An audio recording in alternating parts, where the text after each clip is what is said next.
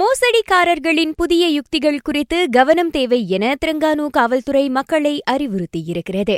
ஆக கடைசியாக மாநில காவல்துறை தலைவரின் பெயரை பயன்படுத்தி கும்பலொன்று மோசடி செய்து பணம் பறிக்க முயல்வது கண்டறியப்பட்டுள்ளது.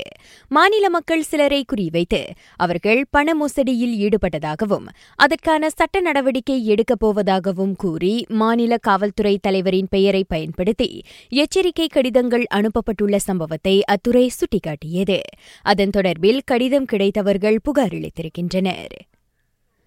நாட்டில் ஐந்து முதல் பதினோரு வயதுடைய சிறார்களில் முப்பத்தொன்று புள்ளி ஐந்து விழுக்காட்டினர் கோவிட் நைன்டீனுக்கான இரு தடுப்பூசிகளை போட்டு முடித்துள்ளனர். அவ்வயது சிறார்களில் நாற்பத்தேழு புள்ளி இரண்டு விழுக்காட்டினர். முதல் தடுப்பூசி போட்டிருப்பதாக கோவிட் நவ் அகப்பக்கம் காட்டுகிறது. பன்னிரண்டு முதல் பதினேழு வயது வரையிலான இளையோரில் தொன்னூற்று மூன்று புள்ளி ஐந்து விழுக்காட்டினர் முழுமையாக தடுப்பூசி போட்டுள்ளனர்.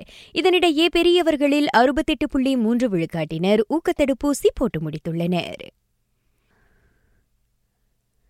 சுவிட்சர்லாந்தில் நடைபெற்று வரும் எழுபத்தைந்தாவது உலக சுகாதார மாநாட்டில் ஐந்து உதவி தலைவர்களில் ஒருவராக சுகாதார அமைச்சர் கைரி ஜமாலுடன் நியமிக்கப்பட்டுள்ளார். இந்த நியமனத்தின் வழி கைரி மேற்கு பசிபிக் வட்டாரத்தில் முப்பத்தேழு நாடுகளை பிரதிநிதிப்பார்.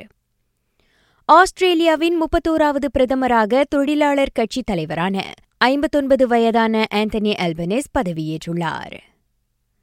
இவ்வேளையில் ஆஸ்திரேலிய வெளியுறவு அமைச்சராக மலேசியாவில் பிறந்தவரான பெனி வாங் நியமிக்கப்பட்டுள்ளார். கனடாவை தாக்கிய கடும் புயலில் குறைந்தது ஐவர் கொல்லப்பட்ட வேளை. ஏறக்குறைய ஒன்பது லட்சம் பேரின் வீடுகளில் மின் விநியோகம் தடைப்பட்டுள்ளது முப்பத்தோராவது வியட்நாம் சி விளையாட்டுப் போட்டி இன்றுடன் நிறைவுக்கு வருகிறது.